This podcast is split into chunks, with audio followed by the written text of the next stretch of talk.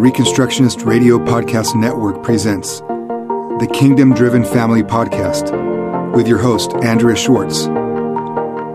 This podcast will equip and empower you to help advance Christ's kingdom through God's primary institution, the family, building a home that serves Christ and His kingdom.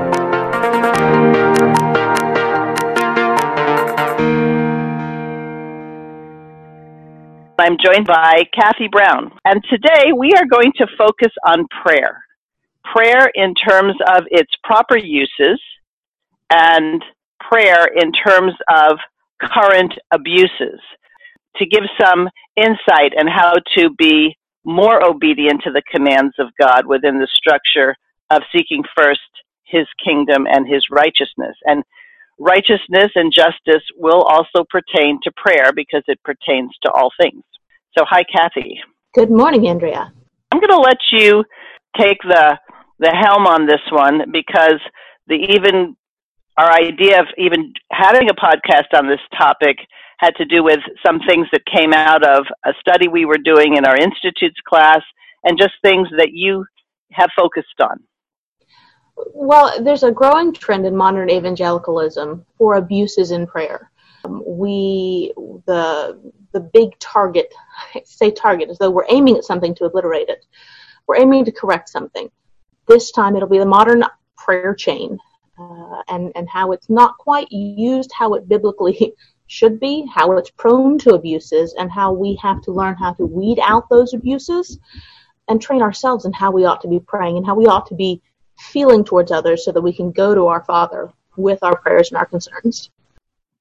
So, why don't you explain for some people who might not know the term prayer chain, what a prayer chain is, or at least what it's posited to be, and then your sense of how there's some abuses in terms of a biblical orientation?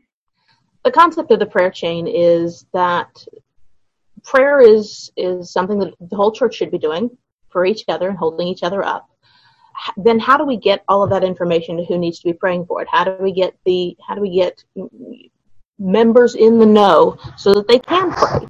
And we have developed what seemed like an expedient system with, with phone relays or, or automated messages going out to all of the members, which in its efficiency is nice, but it also leaves it open to a lot of abuses as just a mass distribution of information. And there's a nature of prayer that's meant to be less mass information, mass prayer, mass number of people going with a very generic request, and earnest Christians praying earnestly about each other in very specific ways. So the prayer chain as it is nowadays, unfortunately, has kind of diminished to nothing but the telephone game. Someone passes this information along and someone passes this information along. And while we say it's for the purpose of prayer, it tends to be just to pass along information about everyone in the church and then everyone related to everyone in the church and then everyone that everyone in the church even knows randomly from 20 years ago. And it's it's becoming just a gossip circle. Okay so to go by this definition not all churches have prayer chains but a lot of times even in prayer meetings they'll say are there any prayer requests? And so people will go around and they'll make their requests. And sometimes there's a lot of detail that's given my father said this to my brother, and then he said this back. And you're sitting there, and it sounds an awful lot like what could be classified as gossip because 10 minutes go by, and then you hear, and really pray that this works out. So you could say the prayer request could be my dad and my brother are at odds with each other, and there's not a harmony in the household. Could you please pray for peace? in our mm-hmm. household, but godly peace. That's a short prayer request. Mm-hmm. Is it necessary for me to know in this request for prayer that your brother took the car without permission and your father had told him many times in the past, you must ask me, but he didn't because sometimes he has, you know, in other words, we're getting all this information aside from the fact that it's like too much information because mm-hmm. we have our own interpretations maybe i had the same issue with my kids or i remember when my father or my mother put those restrictions on me. See we're getting all this personal information and it's coming in under the guise of i want prayer. Do we really assume God doesn't know what's happening in her family? Or do we think that we have to detail this because we want people to pray a particular way? The problem with the detailing in the prayer group or in the prayer chain is not that there isn't a valid reason to sometimes need to explain those particulars, but it's not to absolutely everybody. Generally, when people bring those particulars, it's because they're they're suffering under the weight of this issue day in and day out, and they need to be upheld. But the place to be upheld isn't the entire church body, it's a smaller circle of friends. So the whole church body can pray for a very general prayer request. And then you have this small circle of friends, this one or two people that you call, that you pour out your heart to, saying, This is really weighing on me. I need help and support in this, in addition to what's going on with that, in a way that's not gossip, in a way that admits, I, don't want to just give all the information and make you feel bad about this person or make you judge them in a particular way. Their discontent is now wearing on me. I need prayer for myself as well on the sidebar to be able to be upheld during this time while I'm trying to help them. That makes its way into the general prayer meeting. That exhaustion, that aggravation makes its way in there from truly earnest people. We need to be able to take care of that too, but that, that's not done in mass we've lost the art of the small circle. We've lost the art of the inner circle, the one or two friends who are in the know. Um, we're, the Facebook generation. We're going to post it out there to everybody, and everybody can know all of our dirty laundry. Even worse, the world tells us we should be doing that. We shouldn't have anything private or exclusive. We should just let everyone know everything. No, that that's not going to help us. That's that leads towards gossip. That leads towards oversharing and overinformation. So for the for the prayer chain, for the prayer group, for the prayer meeting, it should just be smaller. And a good good note, a good rule of thumb: how many minutes are spent talking about the prayer request versus how many minutes are actually spent praying. We get a rundown regularly from a family member. Oh, all of these things are going on, and all of these people need prayer. Da, da, da, da, da, da. It takes a good 45 minutes, an hour a week to get all of the quote updates of and pray for this person well, we know, well, that person didn't actually ask prayer. They were just blowing off steam at you, but you've turned it into a prayer request so that then you can turn around and pass that information along. And I know you spend more time passing that information along to people than you actually do praying for those issues. So that should be a good stopping point. And it's not just something that we police ourselves about. If you have people in your life that regularly do that, you try to keep pulling it back to the what exactly needs prayed for. Did they ask you to give me all of that information? Sheesh, that sounds really private. Do they really want everybody knowing that? Even if their answer is yes, oh, I'm sure they want every. Well, I'm, I'm not comfortable knowing that about somebody that I've never actually met face to face, that I barely know a name on. But I will pray that the situation is better, that God's will is done, and that everyone is, is comforted in it. So this goes back to what prayer actually is and what it accomplishes. Is God more moved by 50 people praying for Aunt Henrietta's hemorrhoids as opposed to three people? And if Aunt Henrietta doesn't know we're sharing this about her her her physical problem, is, is, she going to be comforted when you run into Aunt Henrietta and go, "Oh, how are your hemorrhoids? I, you know, we've been praying for you." And I, of course, I'm using a silly example here, but what is prayer? Prayer is honest mm-hmm. communication to God, making our wants and wishes known. But after we've acknowledged Him as God, Thy kingdom come, Thy will be done on earth as it is in heaven, hallowed be Thy name. So that's the first part where we come to Him knowing who He is.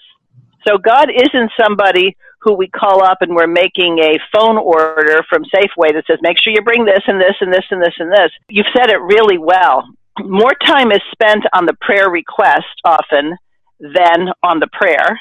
Mm-hmm. And sometimes it's so silly, and I really have to discipline myself. So everybody goes around, do we have any prayer requests? Right? So we get the prayer requests. And then somebody says, okay, let's partition them out.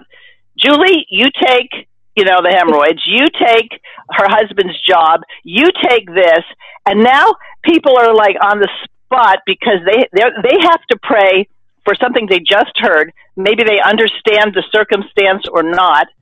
And so as you put it, the prayer request is juicier and more informative than, Dear God, help this situation with so and so's aunt. Well, we've come to the point in prayer that we look for economy in the business of prayer and we we look for the formula that's going to make it accomplished both of those have come because we've gone about the business of prayer instead of the actual doing of prayer a remedy for this or at least an eye opener is to sit down and to take one person who you're close to who you know needs something prayed for and see if you can pray for them for God's will in their life through this situation for more than 10 minutes now it's it's not a it's not a it's not a race. It's not a see who can be the holiest and have the longest and most flowing of prayers.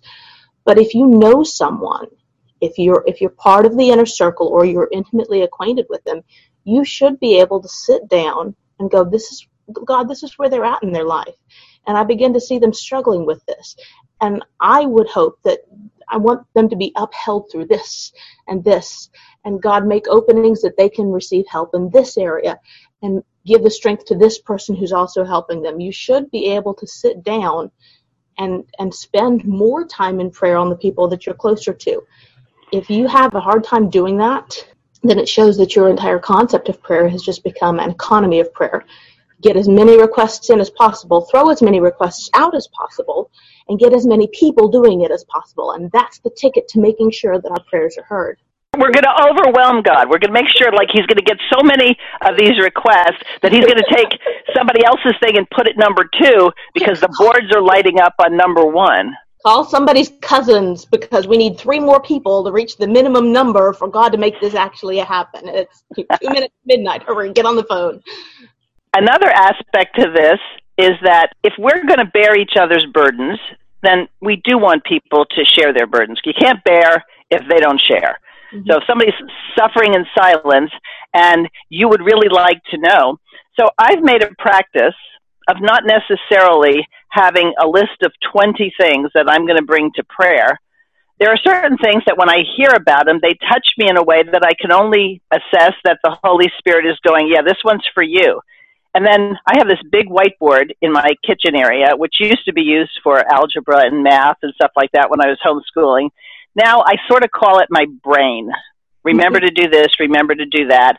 And when I walk into this area of the house, I read the entire board to make sure that there's something that I might need to do that I maybe have forgotten about.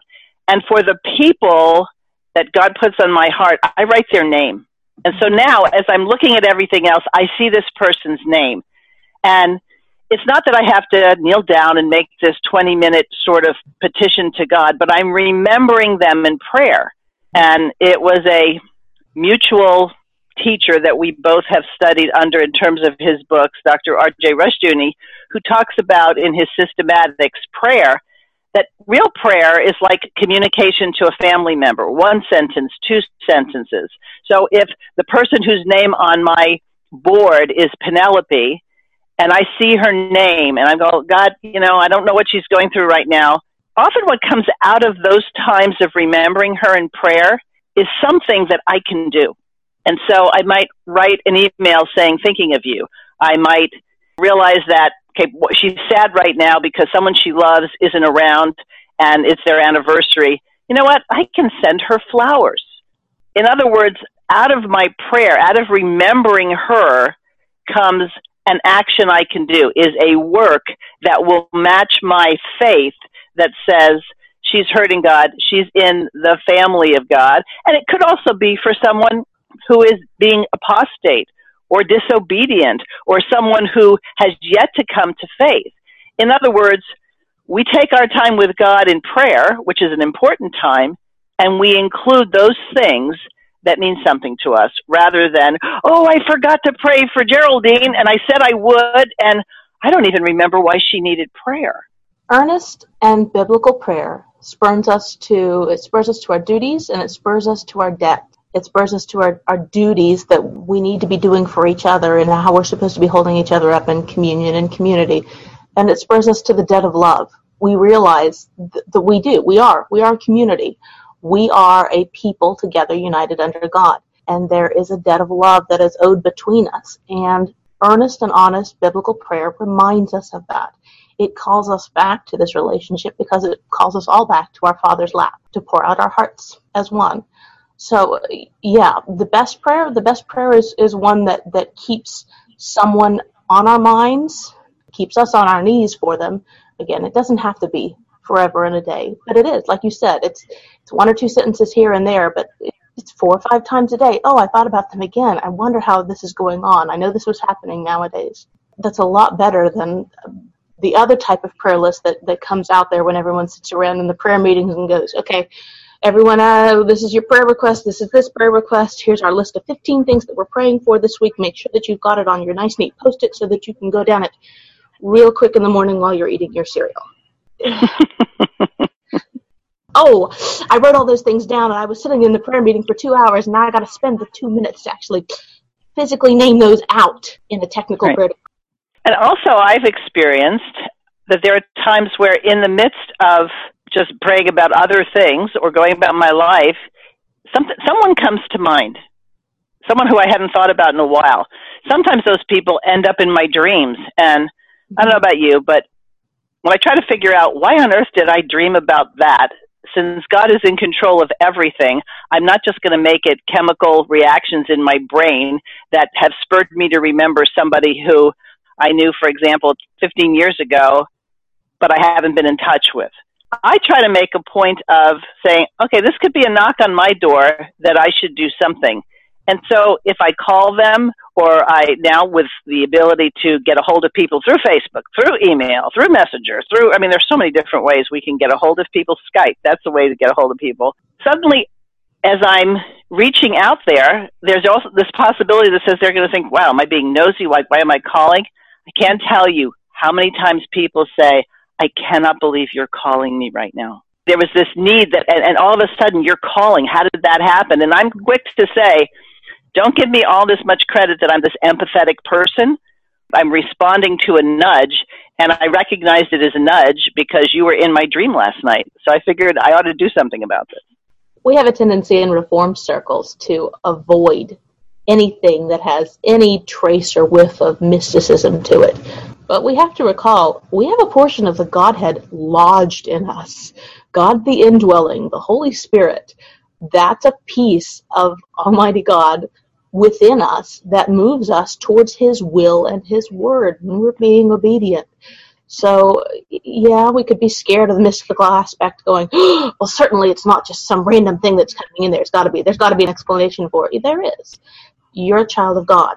Part of Him is lodged in you, and He's saying, this needs to be done. That's not this big, super, ultra miraculous, mystical thing. That's how He works. That's how he's worked in history. That's how he worked in the Bible. And he would be changing his character if he suddenly stopped doing it now just because people took the Holy Spirit to extreme mystical ends a couple hundred years ago. So we need to completely void ourselves of all references to mystical nature of the Holy Spirit. And we want to make sure that we're not misrepresenting our commitment. How many times do you say to someone, Yes, I will pray for you? And then you never give it a second thought. They might not know. They may have this comfort, I'm so glad you're praying for me. But God knows that it was an empty gesture.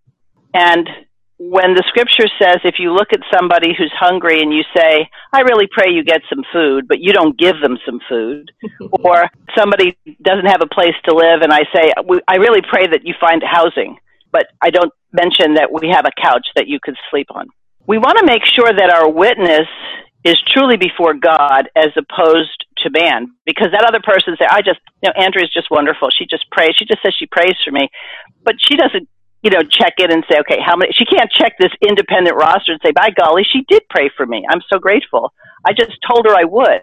I think we're so used to our words not being as important as our actions, but they're both important. So if I tell you I'm going to do something and I don't do it, then I have failed to keep my word. Like I said, it's sin and righteousness can be in our thoughts, in our words, and our deeds. So if you're going to pray for somebody, and you really are going to pray for somebody, make sure that when you say it, you do it, as opposed to not do it. As with all of Christendom, all of all of our doctrine, we don't stop at the heart. We don't stop at the oh, that moves me, ergo I fulfilled my Christian commitment because I was moved. No, if we if we truly feel it in our heart, if we're truly moved in our heart, then it affects our mind and it affects the works of our hands. It it drives us. So don't cheapen our faith by just letting it be a feeling. Oh, I feel really bad for you. I'm not going to go drive about my day and do whatever and then hope that I remember it later on. If I was actually moved, I'm going to sit down and, and pray right then and there. Steering steering wheel prayers are one of my favorite because yeah, we, we can multitask. That's as close to a closet as you can get because no one else is in there besides you and the kids in the back seat, and they have no idea what you're saying because they're kind of screaming their own way. Turn around as, as quickly as you can, not just to say, oh, checkbox, I got it done, but, but to train yourself. If it truly is that much weighing on your heart, then shouldn't it be coming out in the work of your hands? Shouldn't it be coming out in the thoughts in your mind right then and there? And the more immediacy you give to that, the more you train yourself to, yeah, it's not enough just to feel it in my heart. I have to do something with this. And then suddenly, it's not just enough to pray for you to find food. Yeah, it's going to throw the schedule off. Let's go down to the store right now because there's a big storm coming up and you need food in your house and your paycheck isn't coming for another five days. I'm going to take care of that right here and right now. Yes, it can be inconvenient on us, but is it really inconvenient on us? Why were we there at that moment? Why were we spurred in our heart? Why did the Holy Spirit reach out to us and move us so much? Because it needed to be done. Are you interested in Christian education? Would you like to learn how to be a Christian teacher or how to run your very own Christian school with success? The GCS Apprenticeship Program can help. Learn more on our website at gcsapprenticeship.com. the whole aspect of the role of women, not only in their families, but in communities. It's not that women aren't capable of managing corporations or doing research, medical research, or any number of other things that society would benefit from. It's that when women are available to interact with other people, then the skill set that would make us excellent in all these other fields is actually being used to build society. Mm-hmm. When I talk about women, especially wives and mothers, being the gatekeepers of the culture, we are training up and instituting certain practices in our families because we want to export that to the culture. But we also have a responsibility to help the culture around us to be able to receive that world in life view. And so, no, it's not 5,000 or 10,000 or 100,000 people we might affect, but we might affect two or 3 mm-hmm. And in such a way as to really help them by our good works to glorify our Father in heaven. And if they're not believing that they recognize their need for the Father, and if they are believing, an understanding of how to make it richer. And so when the scripture talks about to not despise the day of small things, it doesn't mean that, yeah, but then eventually you want it to be big things. No, the small things is where it matters. I am sometimes amazed that, for example, there are some women now, grown women with their own families, who on Facebook will post two or three people who had a profound effect on their life. And sometimes I'm mentioned, and my thought is, whoa, how did that come? I mean, I mean, I remember interacting with them and stuff, but why are they so moved by that? And I asked one recently, and what she said was, when I was making mistakes in a co op class, how you addressed those mistakes was with love and kindness and helped me realize I could do more. And I've had the pleasure of watching the effect this particular woman has on many, many students. She says, I just do a lot of the way I saw you do it. Now, at the time, I'm not sure I would have gotten a lot of applause for what I was doing. And right now, I'm sure most people go, oh, that's nice, click, let's look at the next thing. Oh, although, look what's happening in Bermuda. In other words, it's the next Facebook post. And so they saw that and went over. But it tells me that I've had the ability to transfer a certain mindset that now she's applying either with her own family or the people she comes in contact with. So the availability to do something in terms of a person's need is so vital. And I think women are poised specifically to do it. And I wish I could get more to appreciate how, yes, running the corporation or doing any number of other things, you're more than qualified. But in God's economy, I'm not sure that that's not a step down, that you've taken a lesser job when there's a more important job that you might be leaving empty we come up against the, the problem that we read the Bible and, and we read Christian history, and the stories that are put in there aren't the, the lady who changed her mother in law's diapers for the last five years of her life. They're all of the big, fancy, flashy, showy things that get names remembered, the, the big incidents. Those, those happen, obviously, because they're in history. But that's not the normal matter of, of how God works. God works in the everyday, God works in the quiet moments you you read that book and you see how much it talks about this is how you're supposed to live day in and day out. That's because the greatest part of his will is accomplished in the commonplace day in and day out. That is not a lesser. That is the majority. That is the 90%, the 95% of what has to happen. So why would we hold up and, and make a big deal out of the 5% because they're big and flashy when 95% of the work needs to be done in the boring, mundane, everyday, but that's how he set it up to work. It's an everyday, it's constantly in people's faces, it's constantly showing, it's a regular reminder. That's far bigger. And what makes us think that those big accounts of the famous women, Esther, Ruth, Abigail, um, Deborah, everybody wants to bring Deborah, that she, you know, went ahead and she was there because they were going to go to battle and where did they come from? How did their mindset develop to the, the point that they were able to do great things? Because if you're faithful in a few things, then you'll be given more to be faithful with. And so, for my personal experience, any time when my kids were growing up, that I gravitated towards that which was flashy and other people would be really impressed and that I would be doing great things for great people and noticed I was neglecting my family I realized that was going to be an empty witness. And I wish I could tell you it came as a result of study and under, no, because when everything started falling apart in my family, I realized I had my priorities wrong. And I also realized that I wasn't going to be as good a witness as I thought if people actually hung around and were the fly on the wall in my household. And say, wow, that sounds good that you say women should do this, but your children are talking to you and you're saying, "Stop it! I'm doing important kingdom work." Well, mm, no. We shouldn't. We shouldn't endeavor for that anyway. While while it, it's nice that God calls that and causes it to happen, the bigger dangers exist there. As you said, you you kept, you chased it, you looked for it because then people would see you, and and the tendency in all of those big things, the to the temptation is always to make it for self glory, even if that isn't really truly what we want, we can't keep that completely out of it. There's always a part of us that is tempted by that and that gives into it and works towards it a little bit more. We don't have that temptation when we're not called to greatness. I love the Ecclesiastes verse make it your ambition to lead a quiet life, work hard with your hands and do that which God has put before you. It that is the safest mode.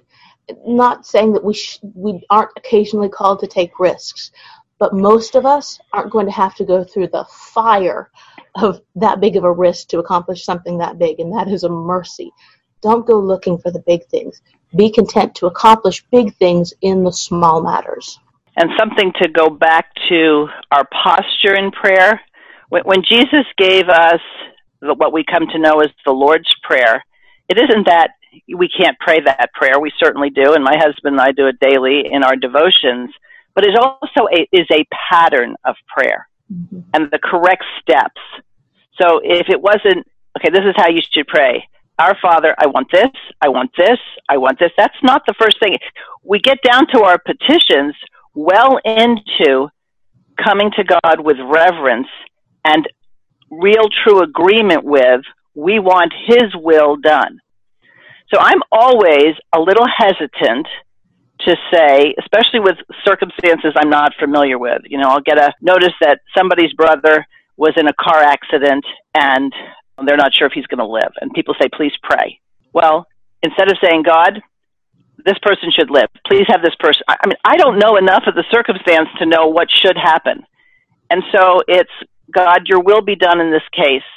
These pe- there's a whole bunch of people affected by this. May your will be done truly that which will glorify you. Mm-hmm. Now, when it's personal, when it's my granddaughter who was sick, and now it was all consuming, maybe I'm a little bit more directive with God saying, Oh, please heal her, please. I mean, but it's still the same. God's will is going to be done. And if God's answer is obvious in terms of she doesn't get better or the person who was in the car accident dies, then we come to God and we thank Him for His perfect will. Yeah. Right.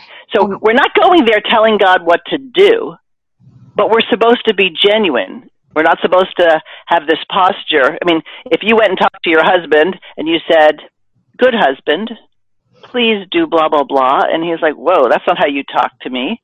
Right? Now, you're not going to be abusive and say, Hey, you, you do what I tell you to do. It's there's this, this affinity, this, this, this bond of an intimacy that says, we sort of know each other, right? Well, God knows us. If we don't know His law, if we don't understand the application of it, then we don't know Him very well because His law is a manifestation of who He is. And so that will help us in our prayer life so that we're not bringing demands on God that His Word clearly says that's not who He is. So don't ask God to do things that His Word says He's not going to do. And that's that's another one of the biggest problems in the modern prayer chain in the modern prayer circle is this understanding that we're all supposed to get together and pray for the complete removal of sickness, of, of death, of hardship. That's not a Christian prayer. We're supposed to be discomforted. We're supposed to be diseased because it keeps us from being worldly. It keeps us from focusing on what we have. Yeah, sin entered the world and with it death and sickness. And yet, how wonderful is God's plan that even though that was a penalty, yet He still uses it for His good. He uses it for our humbling, He uses it for our holiness. I wish we would learn to pray more for our holiness than our happiness because happiness is complacency. Happiness leads us away from God. Oh no, no, I'm sure I'm sure God really wants what's good for me and what's good for me is what makes me happy. No. No, what's good for you is what makes you holy and leads to heaven. It leads towards your sanctification. If you think that God is only there to make you happy, then you're saying that God is only there to make you ignore him even more. God is only there to get you more hooked on this world and and not with your eyes set on eternity. We as Christians shouldn't pray that way. When we don't know, it should be, yeah, okay, Lord, I'm not really sure of all the particulars, but thy will be done. And when we do know, when it is part of our inner circle, when it is somebody we are closer to, we should use that discernment. We should use that discretion and that wisdom going, God, I know this is difficult for them right now, but we can look and see why this is difficult going on.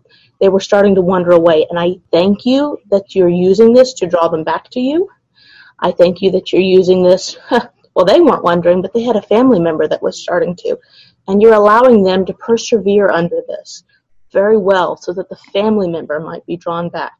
Those are godly prayers. Those are biblical prayers. They're focused on the holiness at the end of the day. They're focused on our sanctification, not our happiness, not our comfort in this world, but our preservation until the next.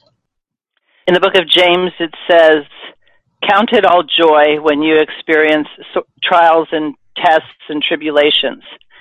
Now, he doesn't say, experience it as joy because a lot of mm-hmm. times it hurts badly, right? But count it as joy. In other words, walk by faith, not by sight. That in God's economy, what looks right now as a disaster is really redemption. That's why when the apostles were crushed, what happened to all their hopes? He just died on the cross. He's in the tomb we better find a new identity, a new perspective because this one didn't work. Well, really? Did it not work? Or were they not privy to the end from the beginning? Because Calvary was not a failure, Calvary was a success. Mm-hmm. And why a lot of other religions can't get behind Jesus Christ because he was crucified, he lost. Oh no, he did not. And that way, if, if we approach it in terms of what's happening in my family right now is a disaster.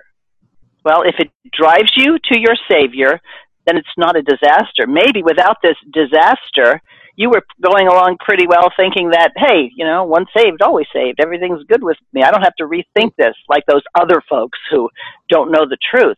So when you're suddenly laid bare and you have to say, wow, have I, have I miscalculated how faithful I'm being? Because the scripture says God is always faithful. So if we're having a difficulty, it's not God who's not faithful. Maybe it's us and there's a there's a mercy and there's a blessing that comes in praying this way too.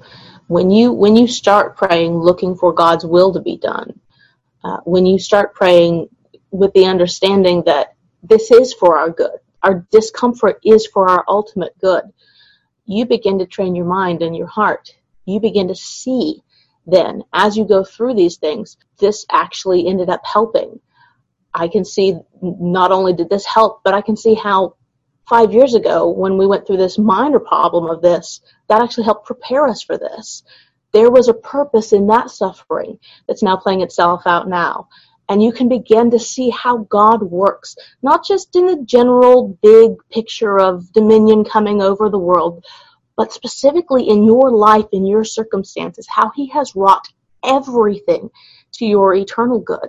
And that, that grows your faith so much. That increases your sanctification because it reaffirms his goodness. It reaffirms his plan. When you start looking for his plan and saying, it was God's will that this happened, this is for my good, this is how he's correcting me, then you look for it in the future and you don't fight it as much. The next time something difficult comes up, you're going, there's a reason for this. Okay, I, needed drawn back, or I'm not feeling like I needed drawn back, but huh, this other person is here in my life a lot more than they were the last time, and they're sitting there amazed that I can be patient through this. This is a witness to them. God use me then. This doesn't sting me as much anymore because I understand. Use me more for their sake. Right. So we've got to get away from prescriptive prayer. You know, when you go to the doctor, he gets out his little pad and he writes out a prescription, he hands it to you, and there's this hope that it's going to make whatever your boo boo is feel better or whatever's bothering you go away. Well, we know enough to know that sometimes that's just palliative. It makes you feel better, but it hasn't really gotten rid of the problem. So instead of telling God what to do in our prayers, and instead of saying the only acceptable answer here, God, is yes.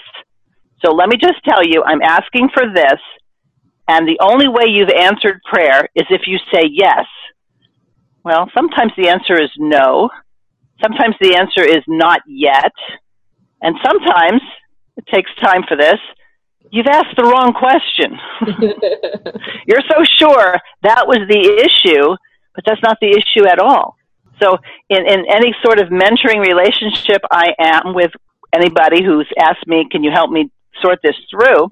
I do a lot of listening, and then I ask the question, What is it you want? And sometimes, after laying all that out, they don't even know what they want. right? Well, that's an occasion for prayer as well. Yeah. Not this is a, this is a situation, God, and this is what you must do. This is the situation. How should I be reacting to it? Mm-hmm. You see, so prayer is much more than making our petitions known to God. It's how we communicate. And for the believer, sometimes the Holy Spirit says, the problem isn't with that person, the problem is with you. Even if a lot of people would say what you're going for is holy. Holiness is holiness, but you have to have the correct motive. Yeah.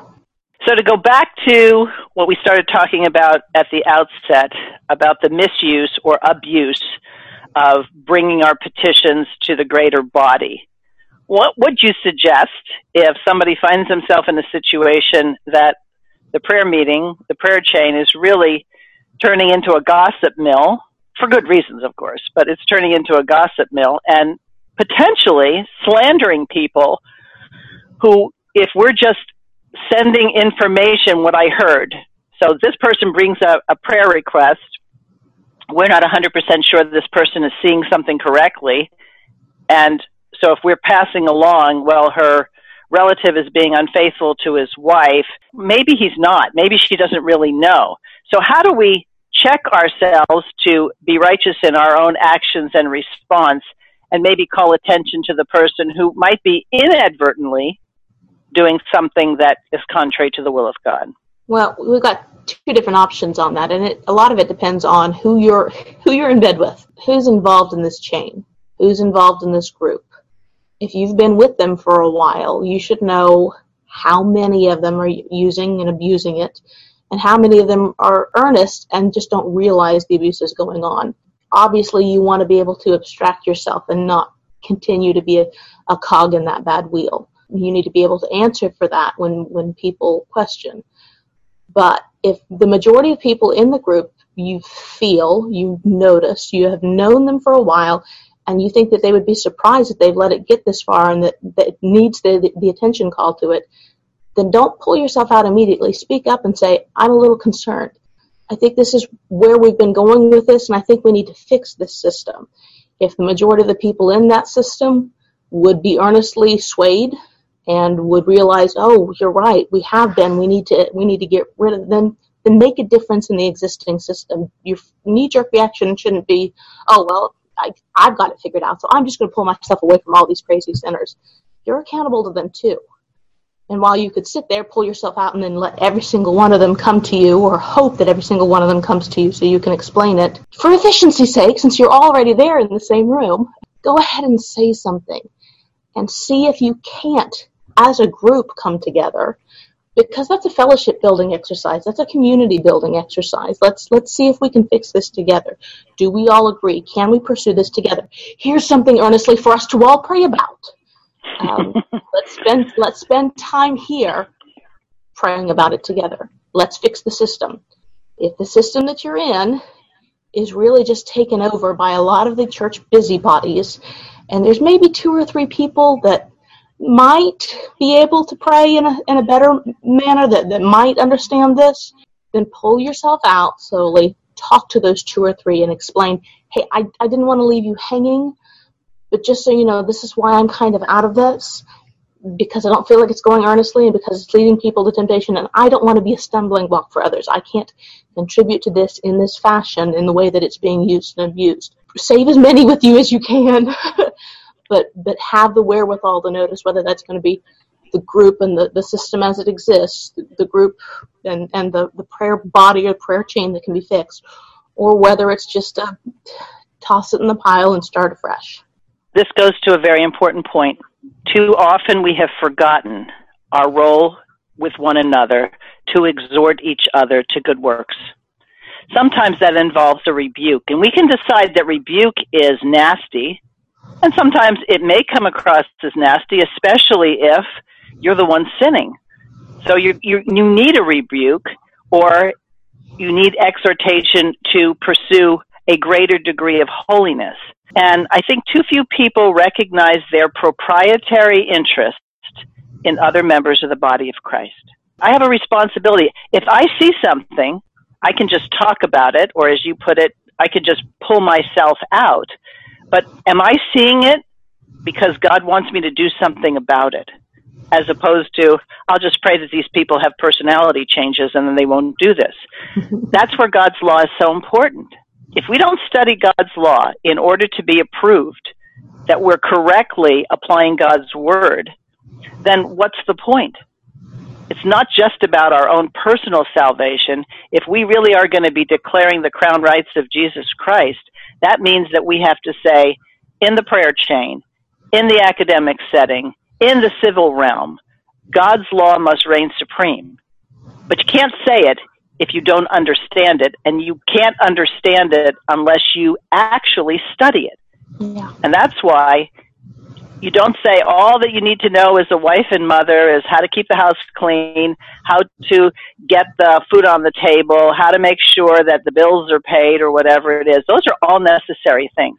But the greater thing is the establishment that our holiness is tied into our correct application of God's word, God's law in our day to day lives. Yep. As always, Kathy, I enjoy our conversations. Listeners, you can get more information about this orientation by visiting thekingdomdrivenfamily.com. And I hope you join us again next time as we delve into issues that will be useful for women in their pursuit of kingdom service. Thank you for joining Andrea Schwartz and the Kingdom Driven Family Podcast, holding up the family and self government as a true and lasting means of transforming society. Please visit thekingdomdrivenfamily.com and reconstructionistradio.com